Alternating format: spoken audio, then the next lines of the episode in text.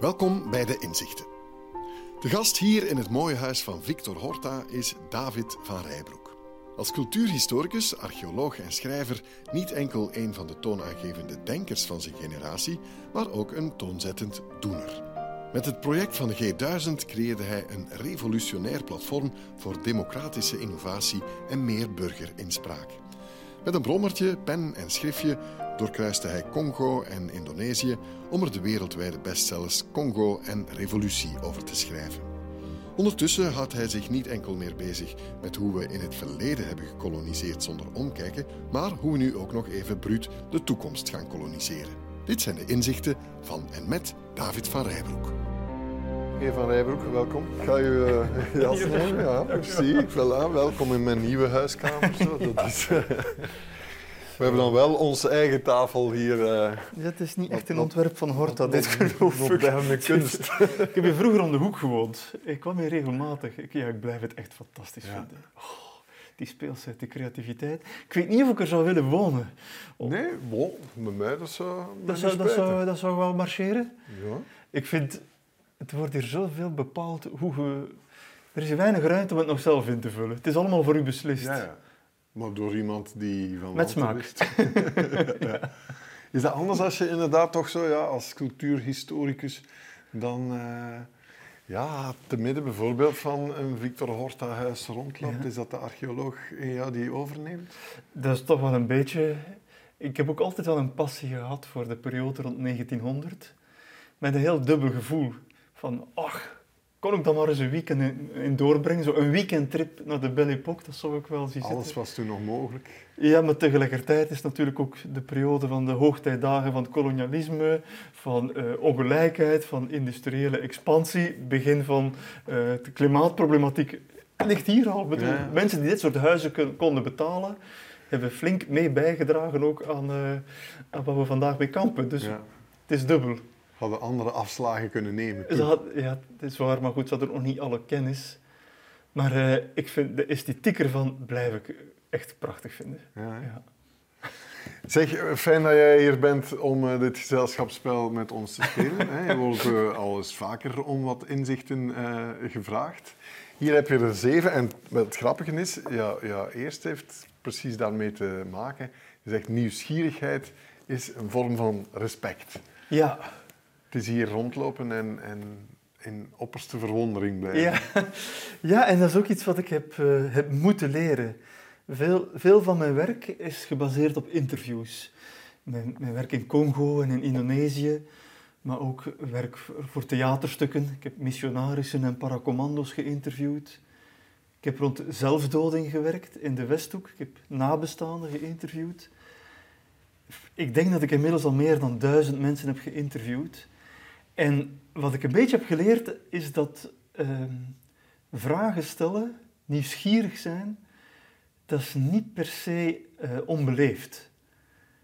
Ik ben zelf zo meer van de, van de opvoeding van uh, zwijgen en, en schroom hebben. Dat is de hoogste vorm van respect. Een soort discretie is respect. Maar toen ik ooit een keer bij een, een moeder van een West-Vlaamse jongen zat, dat was een, uh, een ouderpaar, die hadden een varkenskwekerij in het zuiden van West-Vlaanderen. En die moeder zei, en wel, bij ons hier, de mensen vragen hoe het u gaat tussen het overlijden en de begrafenis.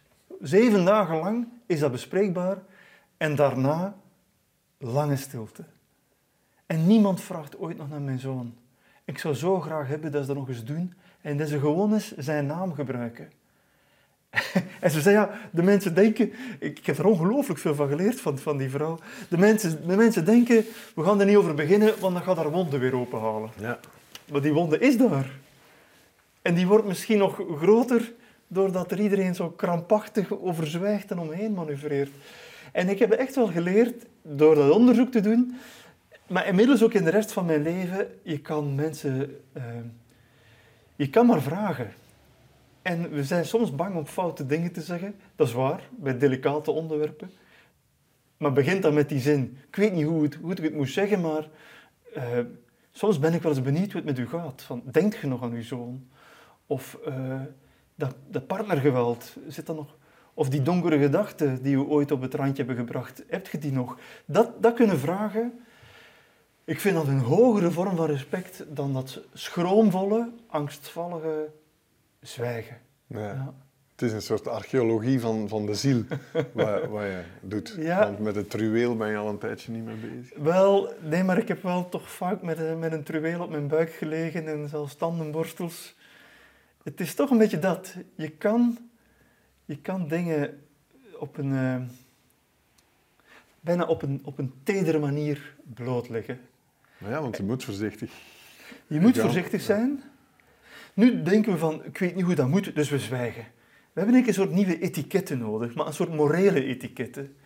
Waarbij je kan zeggen van, eh, ik, weet niet of, hoe ik het moet aankaarten, maar ik denk het nog vaak aan uw zoon. En eh, als je daarover wil praten, ik wil er ook naar luisteren. Of, of wat, is voor u de, wat zijn voor u de lastigste momenten? En ehm, wat je vaak merkt, is, is dat mensen ongelooflijk dankbaar zijn. Mhm. Ik heb dat vooral gemerkt met dat project rond zelfdoding in de Westhoek. Ik denk dat dat moreel het, het moeilijkste project is wat ik ooit heb gedaan. Maar ik denk, we moeten het taboe op, eh, op zelfdoding en ook op ge- gedachten aan zelfdoding. En ook daar hebben we soms de reflex van, ik ga, er, ik ga die vraag niet stellen, Ja. want eh, dan breng ik hem misschien op ideeën. ook daar, eigenlijk, wat we zo noemen in de psychologie, doen we aan Nivea. Niet invullen voor een ander.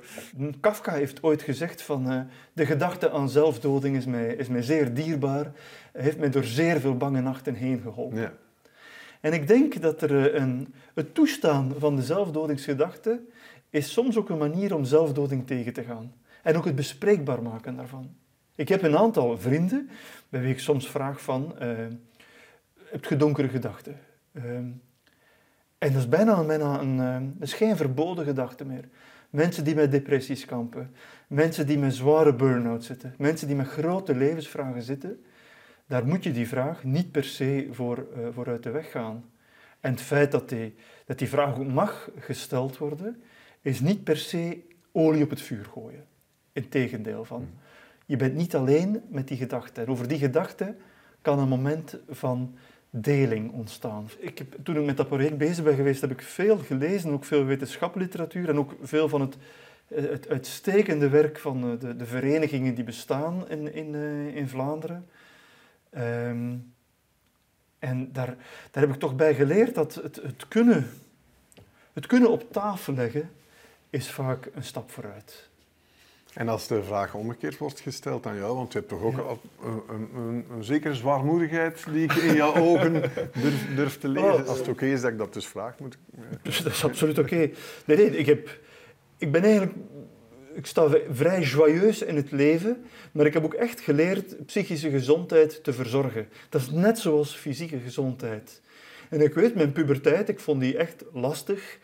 En eh, ik vond heel veel troost bij, Leonard Cohen enzovoort. En ik ben ongelooflijk blij dat die muziek er was. Sombere muziek, nee, maar die, ik, ik voelde me begrepen door die muziek. Dat was bijna iemand die u vraagt van, heb je het lastig? Ja, soms wel, Lennart. maar echt, dat was voor mij... Poëzie heeft mij geholpen. Maar ik denk dat er in mijn schrijven... ik heb ooit gedacht, er zijn zo twee kleuren in. Er zit een soort donkere, mosgroene kleur en er zit ook een beetje okergeel in. En zo mijn gedichten en theaterstukken, dat, is vaak, dat zijn de, de genres waar de donkere kleuren in naar boven mogen komen. Daar mag het gaan over wanhoop. En dat is niet erg. Het, een heldere blik op wanhoop is vaak eh, ongelooflijk... eh, dat kan een bron van energie zijn. Ja. Ehm, net om te vermijden dat je verdwijnt in, in, in een spiraal van, van, van donker denken, is het vaak heel bevrijdend om, om naar die momenten van duisternis te kijken met een zekere nieuwsgierigheid ook. Ja. Ik kijk dat... Vroeger eh, eh, kon ik daardoor meegezogen worden, als ik denk aan mijn puberteit. Dus misschien een beetje inherent aan die leeftijd. En nu kijk ik daar bijna naar, zoals een toerist naar een waterval in IJsland. Ik was ooit eens in IJsland en dan zo'n enorme, enorme waterval. Ik denk van, ja, maar zo kun je ook naar je eigen gemoed kijken. Ja. En net daardoor is er, kom- groeit er ook een, een idee van, uh, ja maar goed, achter de wolken de blauwe lucht. Mm um, en dan, ja, een schrijver moet natuurlijk al eens... Uh, happiness is no story, ergens conflict en zo gaan, gaan uh, opzoeken. Ja. Dat heb je wel gevonden in, in, in je werk. Daarover zeg je een tweede inzicht. Uh, conflict begraven is als een landmijn begraven. Ja, die is niet van mij afkomstig. Het komt van iemand die hier een beetje verderop woont, Thomas Dansambour. Dat is een Franstalige auteur, ehm, aan wie ik veel heb gehad. Op mijn dertigste heb ik zijn boek gelezen, Stop met aardig zijn, wees jezelf. Cessez d'être gentil, soyez vrai. Ik had het eerst in het Frans gevonden, maar het is in tientallen talen vertaald. Ehm, meer dan een miljoen exemplaren van verkocht. En ik heb de man ook sindsdien leren kennen, overigens. Uh, ik heb zelfs een boek met hem ja. samengeschreven. Vrede kan je leren. Vrede kan je leren. En, en Thomas is degene die in de Franstalige wereld en ook daarbuiten het denken van rond geweldloze communicatie gepopulariseerd heeft. En ik, ik was toen dertig en ik heb toen tot het inzicht gekomen, ik ben tot nog toe eigenlijk echt niet goed met conflicten omgegaan. Mijn manier om ermee om te gaan was het te verbergen. Zoals we dat allemaal doen in Vlaanderen. En binnenfretten, hè. Ja. En als ze mij vroegen hoe gaat het, maar nu, goed, goed. Maar ik wist helemaal niet goed hoe, hoe het echt met me ging. Ik had niet echt goed zo'n camera naar binnen gericht staan. Ik had niet echt zo... Ik kon mezelf niet goed lezen. En dat boek heeft mij geleerd van... Ja, ehm, als je een conflict begraaft, dat is tijdelijk comfortabel, maar op de lange duur heb je eigenlijk een landmijn begraven. En vroeg of laat gaat die afgaan. En geweldloze communicatie zegt van, kijk, het klassieke geweld is ruzie maken, schreeuwen, dat is geweld naar een andere toe. Maar er is een tweede vorm van geweld en dat is dat binnenvetten. Dat is ook een vorm van geweld. En dus tussen, tussen uh, uh, agressief reageren of passief reageren heb je het normale gesprek van het assertieve durven aangaan. En dat sluit een beetje aan bij dat vorige inzicht. Zoals nieuwsgierigheid eigenlijk ook is van, ik leg het maar even in het midden en dan nu alle vrijheid om erop in te gaan of niet, kan je ook leren om te zeggen van, maar dit zit bij mij niet goed. Dat is iets anders om te zeggen van, Nick, je bent een eikel bij wat je juist hebt gezegd. En je zit altijd zo. Ja, bon, dan, dan zijn we vertrokken. Dat is een agressieve uitspraak die meestal een agressieve terugspraak uitlokt en dan ben je vertrokken. Mm. En de geweldloze communicatie is nu net leren om uw waarheid te vertellen zonder de waarheid van de ander geweld aan te doen. Maar ook zonder uw eigen eh, aanvoelen geweld aan te doen. We gaan onszelf niet eh, censureren.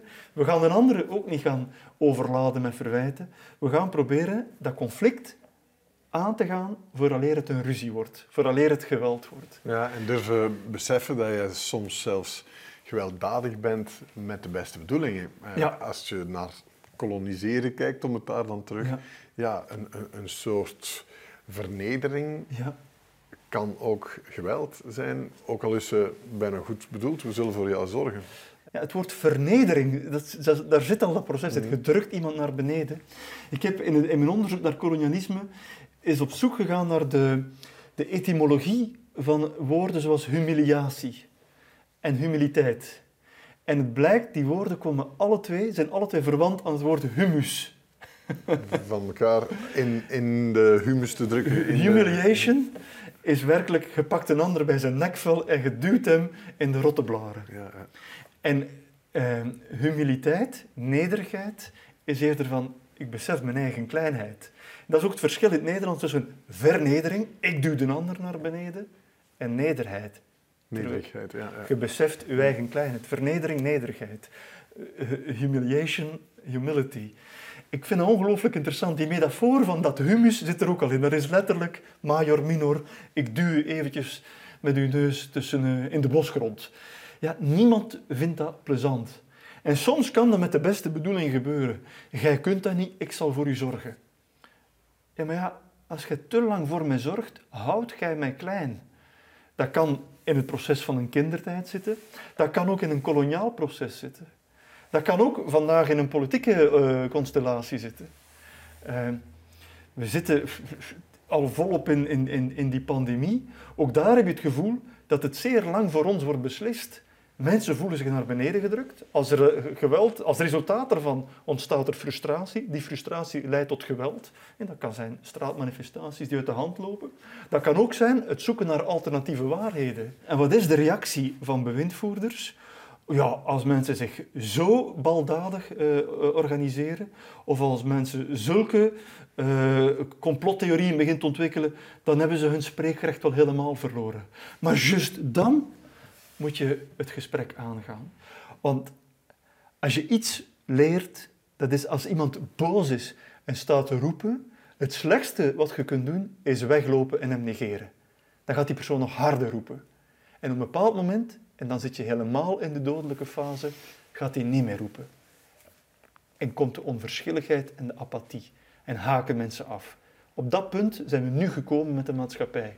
We zijn volop mensen aan het verliezen als mensen staan te roepen, hoe vreselijk en onaangenaam het ook is, zeker als het persoonlijk wordt, als ze naar uw kop staan te schrijven en u verwijten en scheldwoorden te maken, net dan, hoe eenvoudig het is om mensen eigenlijk van die woede weg te krijgen. Gewoon de vraag stellen van, uh, wat is voor u het ergste? Waar, uh, waar, waar wat zit u het meest dwars? hebt u het gevoel dat, dat mensen u niet serieus nemen? En dan zie je letterlijk de toonhoogte zakt. Ik denk dat conflicten zijn de essentie van samenleven. Dat kan je niet vermijden, maar je kan er wel voor zorgen dat, dat je daarmee omgaat vooraleer dat er ruzies gaan worden. Dat geweld gaat worden. Ja.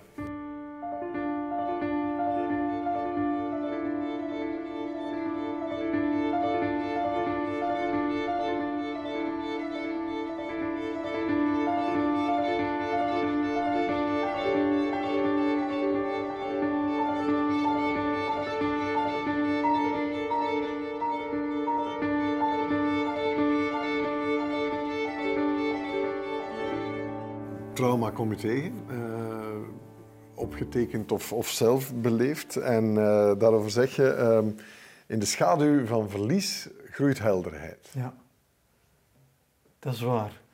Dat heb ik inderdaad ook zelf ondervonden toen ik op mijn 26e vijf vrienden ben verloren bij wellicht het meest absurde verkeersongeval wat ooit in Europa is gebeurd tussen een kabelbaan en een, een Amerikaans militair vliegtuig in Italië de eerste keer en een van de weinige keren dat ik, dat ik geskiet heb, zijn we met 15 vertrokken en met 10 teruggekeerd.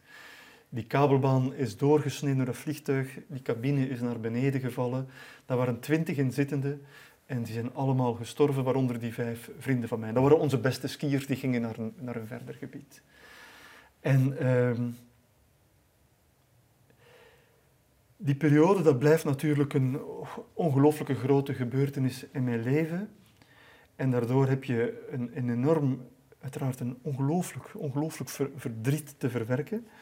En dat, dat hangt er nog altijd. Maar er kan ook een vorm van helderheid groeien. En je kan zeggen van, nu ga ik er helemaal op losleven. Of nu besef ik dat ik maar één leven heb. Dat is mijn inzicht geweest, zeg maar. En dat ik wat ik wou doen, mijn besluit om de, om de universiteit te verlaten is eigenlijk daar voor het eerst, het zaadje is daar voor het eerst geplant geweest. Ik wou het liefst van al schrijven en ik dacht van als ik gepensioneerd ben, dan, dan schrijf ik wel wat gedichten voor het blaadje van de heemkundige kring. Maar eigenlijk was dat mijn roeping. En dat heeft mij toen gedacht van, maar als, als dat het is, als ik dat zo voel, als, als dat... Ik was helemaal vertrokken in een, in een universitaire loopbaan en ik heb die toen... Uh, toen leren los te laten. Dat heeft nog even geduurd, want ik was, ik was bezig met een, met, met een doctoraat en, en ik, ik, deed dat graag. Ik had er ook ambitie in en ik, ik, eh, ik ben het toch een paar jaar later, het heeft nog, echt nog een, nog een tijd geduurd, heb ik de universiteit verlaten. Maar het was de eerste keer dat ik zo goed naar mezelf heb kunnen luisteren toen. En het is tot op de dag van vandaag de, de beste beslissing die ik, uh, die ik ooit heb genomen, denk ik. En wat voor mij ook een belangrijk inzicht is geweest daardoor, is van zoiets overkomt je. Ergens ben ik nabestaande of slachtoffer. En dat is, uh, daar kies je niet voor. Maar je kiest er wel voor hoe je daarmee om wilt gaan. En je ziet hoe niemand kiest ervoor om slachtoffer te zijn, maar je ziet dat voor veel mensen slachtofferschap verslavend is. Dat mensen heel erg uh, ehm, nood hebben om de wonden open te houden.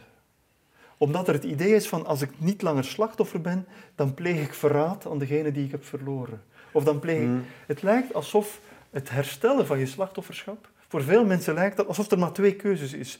Of, Verdringen ofwel je Ja. erin gaan hangen. dat is het. Ja. En dan denken ze, "Weet je, als ik probeer te vervellen, het is echt een levensfase, als ik, als ik dat slachtofferschap probeer los te laten, dan is de angst, dan laat ik het verdriet los, dan laat ik het verlies los, dan laat ik de persoon los. En dan ben ik bijna oneerbiedig naar dan. Maar ik denk dat net niet. Je kan mensen eren door weer te gaan leven. Je kan eh, eigenlijk opnieuw de draad oppikken. En dat is geen verraad. Dat is, en ik vind dat echt ongelooflijk van belang. Slachtofferschap, er is iets, dat is een hele machtige positie vandaag. Ja, ja, er is veel om te doen natuurlijk vandaag. Hè. Veel om te Eh, doen en, en, en iedereen, kan het, iedereen kan het claimen en niemand mag het van je afnemen. Ja, het, het is empowerend als we kijken van vrouwen tot Ja. ehm, zwarte, tot, tot eh, transgender Ja. movements en zo.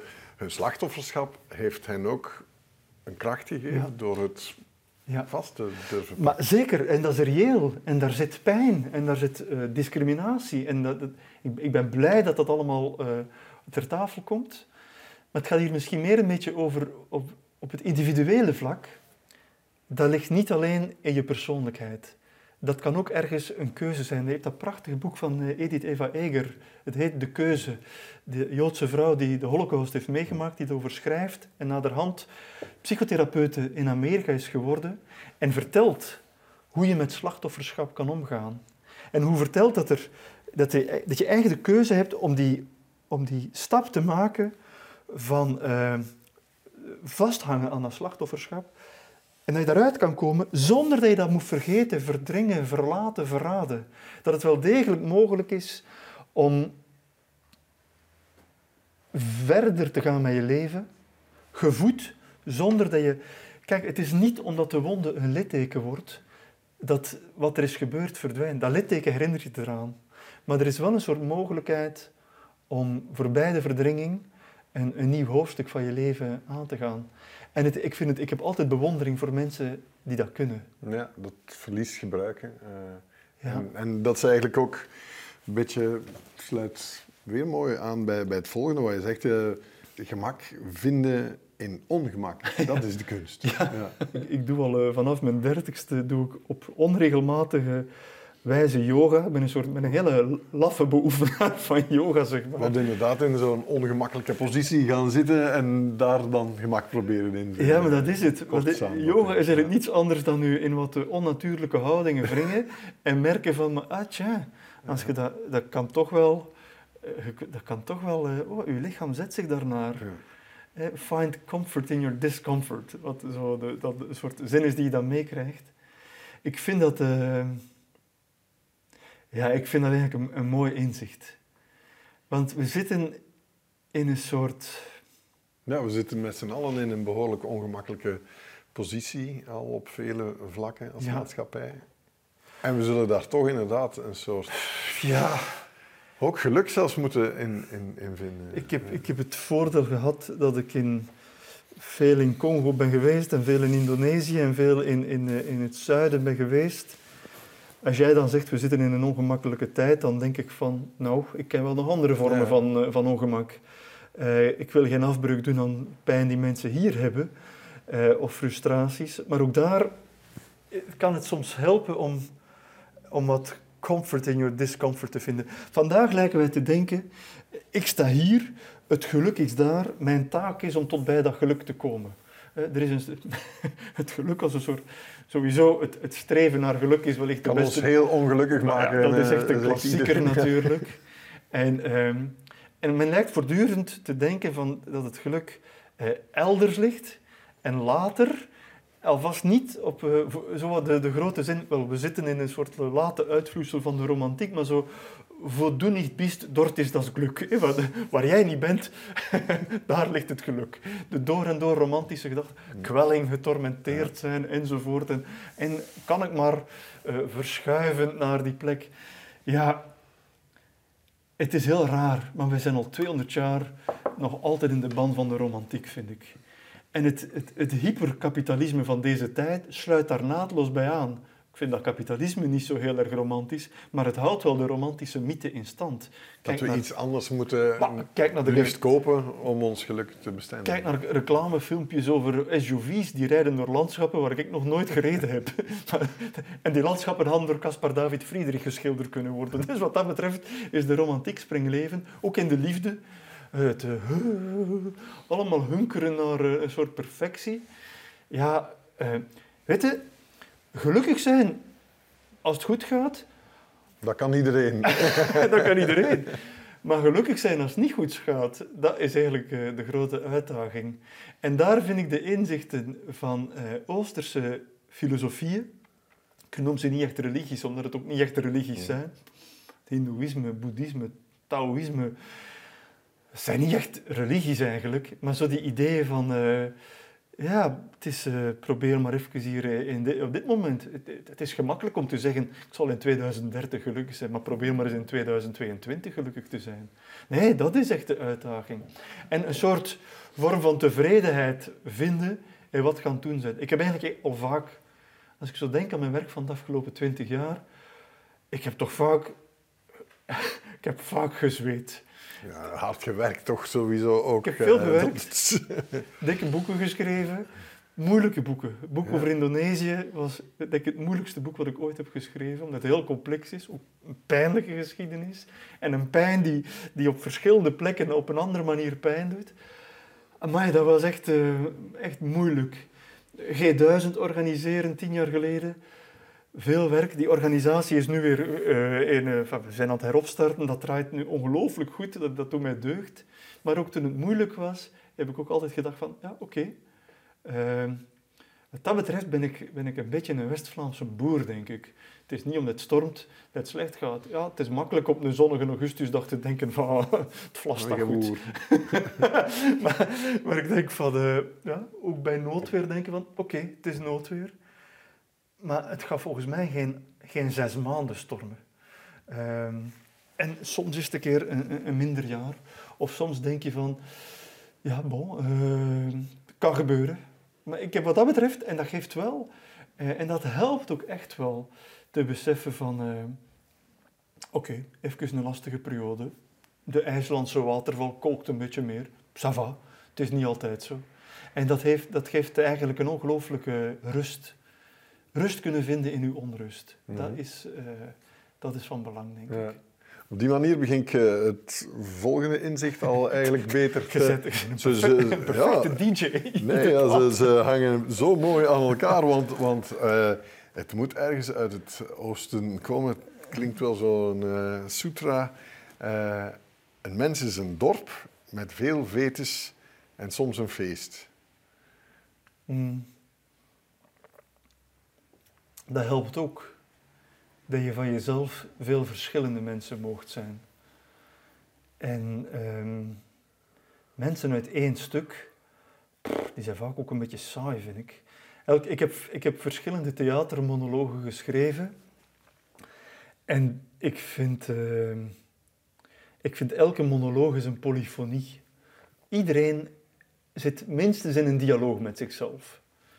Maar de meeste mensen hebben een veelgesprek met zichzelf. Dat is echt een soort Corsicaans dorp met oude vetes en uh, getrokken messen en dan bras. En iedereen heeft toch een soort...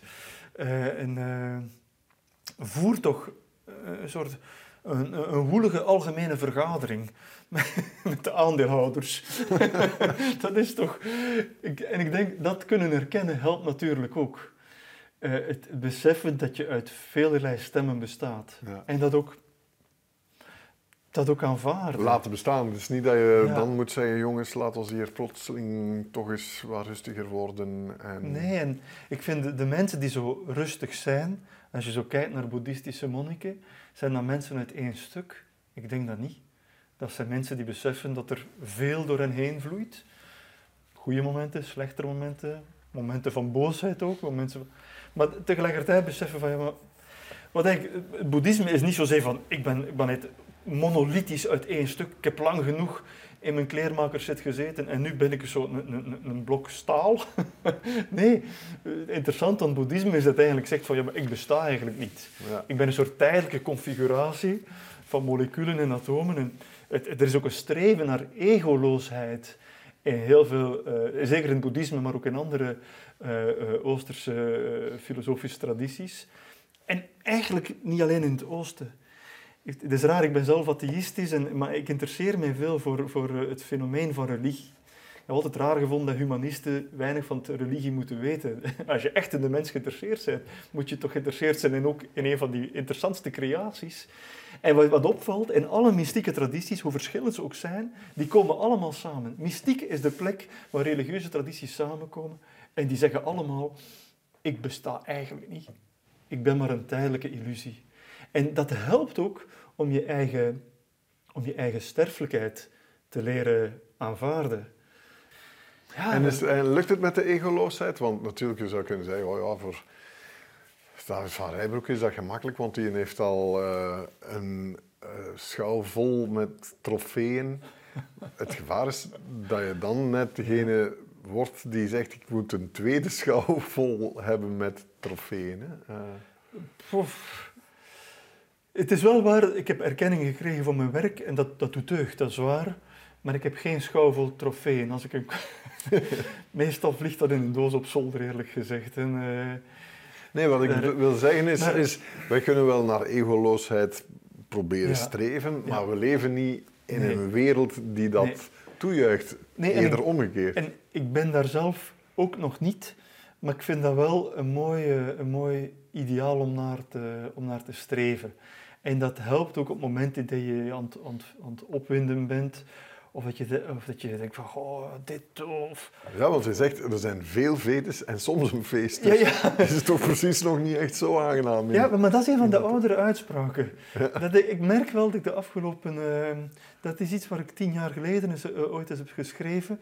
En nu denk ik van, ik, ik ben wel wat rustiger aan het worden wat dat meer feest dan vetes. Ja, het is absoluut meer feest dan veten. Absoluut. Ah. Dat heeft te maken met toch een stuk rustiger worden. En eh, heel relatief dankbaar in, in het leven staan. En ook echt dat besef hebben van... Maar ik, ik, ik ben er maar heel tijdelijk. Ik bedoel, als, als de Big Bang waar is, dan zijn we allemaal uit die ene ert gekropen. Hè. Met, met mijn linkerarm is misschien wel van een andere galaxie afkomstig dan mijn rechterarm. Wat een heerlijk beeld. En ja, en, en Oh ja, straks, en straks natuurlijk ga ik gereïncarneerd worden in het uitwerpselen van een worm. Dat is, toch, dat is de eerste fase.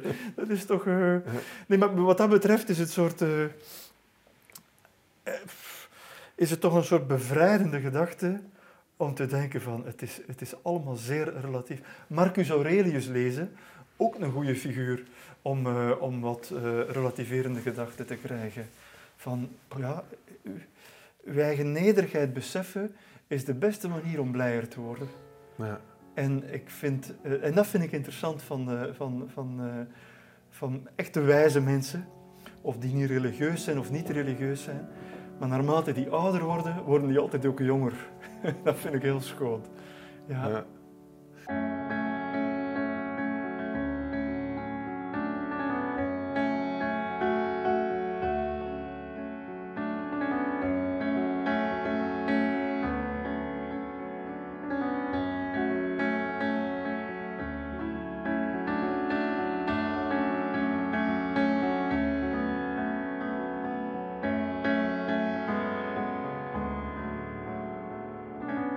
Wijsheid, daarover eh, gaat dan ook meteen het volgende inzicht. Ja, eh, je zegt, wijsheid is belangrijker dan originaliteit. Ja.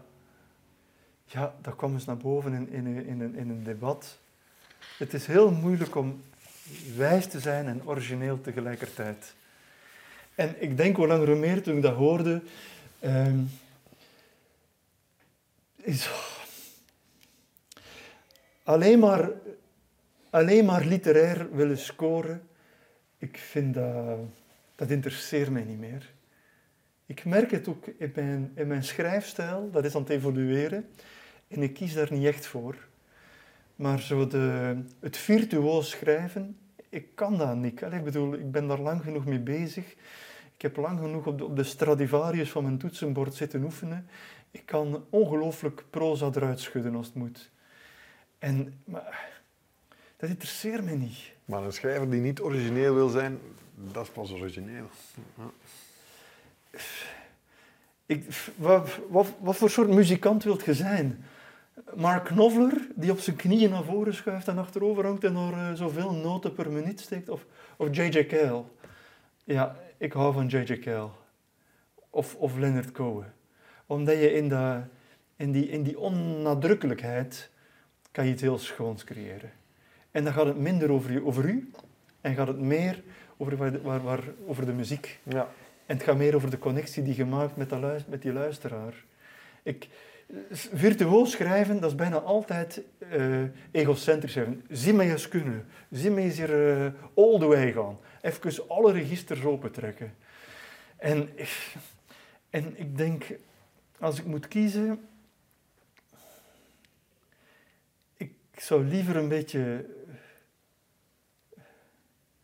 Liever een beetje universele gedachten vertolken waar ik het eens mee ben, dan... Uh, dan er zelf een bovenop de stapel te leggen. Dat is wat ik probeer te doen. Zo, zo misschien originele gedachten zo helder mogelijk te brengen. Helderheid is voor mij een, een, eh, een moral duty, zeg maar. ik vind het echt het, het streven naar zo, zo helder en voor een zo groot mogelijk publiek te verwoorden. Moeilijk praten, dat kan iedereen. Maar helder praten, dat, is, uh, dat vind ik echt... Uh, ja. En op helder praten rond vernieuwende ideeën. En in die zin denk ik van de, de geschriften van de Dalai Lama, ik leer daarvan. Daar zitten vaak nieuwe ideeën in. Zijn idee van universele verantwoordelijkheid. Dat is, dat is een simpele gedachte. Iedereen begrijpt die woorden. Ah, maar wie, wie verkondigt ze? Ik hoor geen enkele Europese politicus dat verkondigen. Maar de klimaatkwestie van vandaag gaat ook over een kwestie van universele morele verantwoordelijkheid. En toch, David, uh, ik ga je nog maar eens een uh, compliment van, van formaat geven. Het is, het is niet enkel jouw wijsheid, maar de originaliteit waarmee je nu bijvoorbeeld die klimaatproblematiek, want we moesten dat daar uiteindelijk toch nog wel eens over hebben, uh, hoe dat je dat in een nieuw licht hebt, hebt weten te zetten door, door dat idee van we koloniseren de toekomst. Ja. Dat is meteen ook ja, ja, ja. laatste inzicht. Uh... Wel, dat is een beetje een uitwerking van de laatste bladzijde van het boek Revolutie, waar ik heb gezegd van... Uiteraard, de Nederlandse kolonisatie in Indonesië, de Belgische in Congo, we, daar zijn we niet mee in het reinen gekomen. Dat historische werk, die wondverzorging, heeft veel te weinig aandacht gekregen. Maar zelfs als we die historische wondverzorging gedaan hebben, zelfs als we klaar zijn met historisch kolonialisme, dan hebben we nog altijd niets gedaan naar de brutale wijze waarmee we vandaag de toekomst koloniseren. Met dezelfde hebzucht en dezelfde kortzichtigheid als we, we vroeger werelddelen hebben ingepalmd. We zijn op dit ogenblik onze eigen kleinkinderen aan het, uh, aan het beroven hun vrijheid perken wij nu in, op dezelfde manier als dat in koloniale samenlevingen is gebeurd. En zelfs zonder het paternalisme van toen, het is werkelijk, het is met een brutaliteit. En dus ja, dat is, dat is een metafoor die, die, ik, die ik gebruik. En die helder uh, te kunnen uitleggen, zodanig dat we daar ook niet gepolariseerd links tegenover rechts niet meer snappen dat het ja. ons aller toekomst zal zijn. Ja. Waarom slagen we daar zo slecht in? Omdat we allemaal een beetje hoog in onze energie zitten. En omdat we weinig geduld hebben met de overkant. En omdat we denken in termen van overkanten. Wij hebben het begrepen, zij hebben het niet begrepen. Nou, dat is het begin van elke polarisering. Ik wil in gesprek gaan met mensen met wie ik het absoluut niet eens mee ben. En dus die nieuwe vormen van democratie slagen erin om mensen uit de loopgraven te trekken. Dat zijn de sociale media. Als je erin slaagt om mensen samen te brengen, offline of online, maar niet in een sociaal medium, maar gewoon in een, in een democratisch medium, of dat nu is een burgeroverleg online of een burgerassemblée uh, offline, daarmee kan je dynamieken ontketenen. Ik heb het zo vaak met mijn eigen ogen gezien. Mensen die heel kwaad zijn en anderen idioten vinden, die plotseling daar een paar weekends samen zitten of een paar middagen samen zitten en erin slagen om samen consensus te vinden. En ze zijn nog niet per se met alles eens op het einde van de rit, maar ze hebben wel een soort, los van een goede aanbeveling, hebben ze ook een goede tijd gehad. Ze hebben elkaar leren kennen. En bovendien, en dat blijkt heel vaak nu uit onderzoek, je krijgt niet alleen snellere, grondige aanbevelingen, je krijgt ook gelukkiger burgers. De huidige vorm van democratie die wij hebben, die huidige vorm van democratie die wij nu hebben, die maakt mensen ongelukkig. We gaan de klimaatuitdaging niet kunnen oplossen als we dat blijven doen op grootmoederswijze, zeg maar. Hmm. Uh, onze vorm van democratie doen is een beetje MS-DOS. Uh, we, draaien, we draaien onze computer van moderne democratie op hele verouderde software. En dus we sterven af op een systeemcrash. En we moeten blijven druk zetten uh, op, uh, op regering. Dat kan zijn door klimaatbetogingen, dat kan zijn vanuit Europa, van onderaf door burgers op straat, van bovenaf door Europese regelgeving, van op de zijkant door rechtspraak. Maar ik denk dat je ook een vorm kan hebben vanaf de andere kant, waarbij we burgerlijke ongehoorzaamheid als een optie moeten gaan verkennen. Ik zeg niet dat we dat nu al moeten doen. We moeten beginnen te becijferen hoeveel procent van ons belastinggeld eigenlijk naar fossiel gaat. Fossiele investeringen van de overheid, fossiele pensioenfondsen of wat dan ook. En eh, vervolgens zouden we kunnen zeggen, dat percentage, misschien is het 18%, misschien is het 22%, dat percentage gaan we gewoon niet meer betalen. En dat gaan we op eerst aankondigen, voordat we dat daadwerkelijk gaan doen. En we gaan dat geld wel geven, maar we stoppen het in een pot om eventuele rechts, gerechtskosten te betalen. Maar ik denk dat we moeten beginnen te becijferen van hoeveel van ons geld financiert eigenlijk onze eigen ondergang. Willen wij nog onze vernietiging van deze wereld en van de biodiversiteit en van een leefbare planeet, willen wij die nog blijven sponsoren? Die vraag moeten wij ons nu beginnen te stellen. En ik vind, ik vind niet eventueel de weg moeten gaan zeggen, nou ja, ik ben fiscaal gewetensbezwaard, ik betaal mijn belasting mee. Dat vind ik niet, hè. Nee, nee want als we dat uh, extrapoleren naar zoveel dingen waar we het niet mee eens zijn... Maar nee, dat is het. Nee, nee, ik vind, vind dat geen, geen goed idee. Ik betaal met plezier mijn belastingen. Ik geloof in onderwijs, ik geloof in de gezondheidszorg, ik geloof in de rechtsstaat. Maar een deel van mijn geld gaat mee betalen voor de vernietiging van deze wereld. Ik heb zelf geen kinderen en toch geef ik om de toekomstige generaties. En ik denk dat uh, als die, en bovendien door overheden die door de rechters van ons land veroordeeld zijn. Ik denk dat dat niet raar is dat we op een bepaald moment gaan be beginnen berekenen. En dat is mijn oproep. Uh, laat ons berekenen. Dat is een moeilijke berekening. Ik ben zelf geen fiscalist, ik ben geen specialist op vlak van begroting. Maar ik zou graag eens horen aan hoeveel zitten we hier eigenlijk. Hoeveel van, van onze centen deugen eigenlijk niet wat dat betreft. Dat gesprek moeten we nu aangaan. Grote wijsheid. Uh, en ik heb van een wijsman gehoord, in verlies kan grote helderheid uh, uh, gebracht worden. Dat is een citaat van David van Rijden. Origineel en wijs man, die ik dank voor zijn komst. Heel graag gedaan. Dank te zijn, David.